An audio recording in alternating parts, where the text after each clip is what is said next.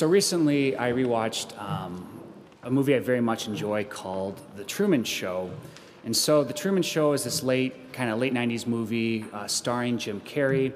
And um, the main character is this, uh, this guy named uh, Truman.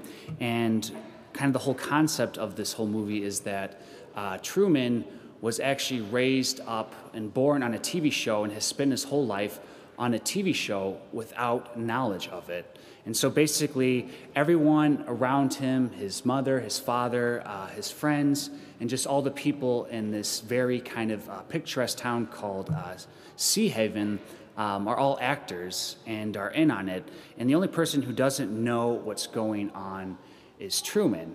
And so um, this world is very beautiful. Uh, it's always sunny and has perfect weather. Um, you know, the characters are more kind of like Leave It to Beaver. They're all well dressed, always polite and genteel. And, um, you know, it seems that things are pretty good uh, for Truman. Uh, but the reality matter is, is that um, there's a certain unhappiness that he starts to experience, and this perfect world around him somehow doesn't satisfy. Uh, he's been living a lie, and he's starting to kind of come uh, uh, to grips with it.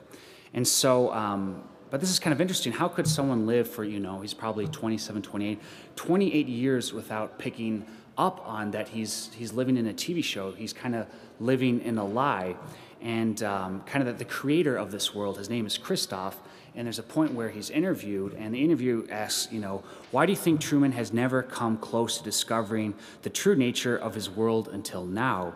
To which Christof, the creator, responds, uh, we accept the reality of the world with which we're presented. It's as simple as that. And the truth is, for all of us, is, is that um, we're presented an idea of reality uh, from all those voices outside us, all those voices of the world telling us uh, how our life should be, how things should really be. But just like Truman, um, when we hear these lies of how things should be, uh, a reality that will never satisfy, uh, there becomes a longing within us uh, that we, we, we, we need to seek to fulfill it.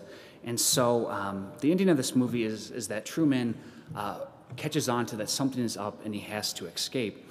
And so uh, he kind of overcomes his fear of water, gets in a sailboat, and he tries to sail away. And because uh, there's controls over the weather, they make this great storm. And basically, Truman gets to this point where he's kind of speaking up. There's cameras everywhere throughout this whole world. He speaks up and he says that, you know, is this the best you could do, this storm? Is this the best you could do? You're going to have to kill me. And the reality is, is when we come in contact with truth, um, nothing else that anyone tells us, you know, will satisfy. And the reality is, is when we truly encounter truth, uh, He's worth dying for.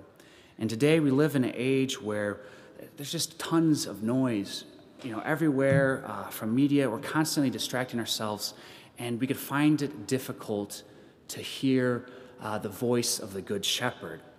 And so, uh, if we want to hear the good, the voice of the Good Shepherd, we need to make time for silence and for prayer in order that the truth, uh, the reality of realities, might show us the way forward, that we might find the trueness of this world and we might be led to greener pastures. And so, my encouragement today is that, you know, that we try to kind of get rid of some of that noise that's kind, constantly bombarding us and make uh, time for silence in order that we might hear uh, the Good Shepherd's call, the Good Shepherd who wants us to lead us to greener pastures.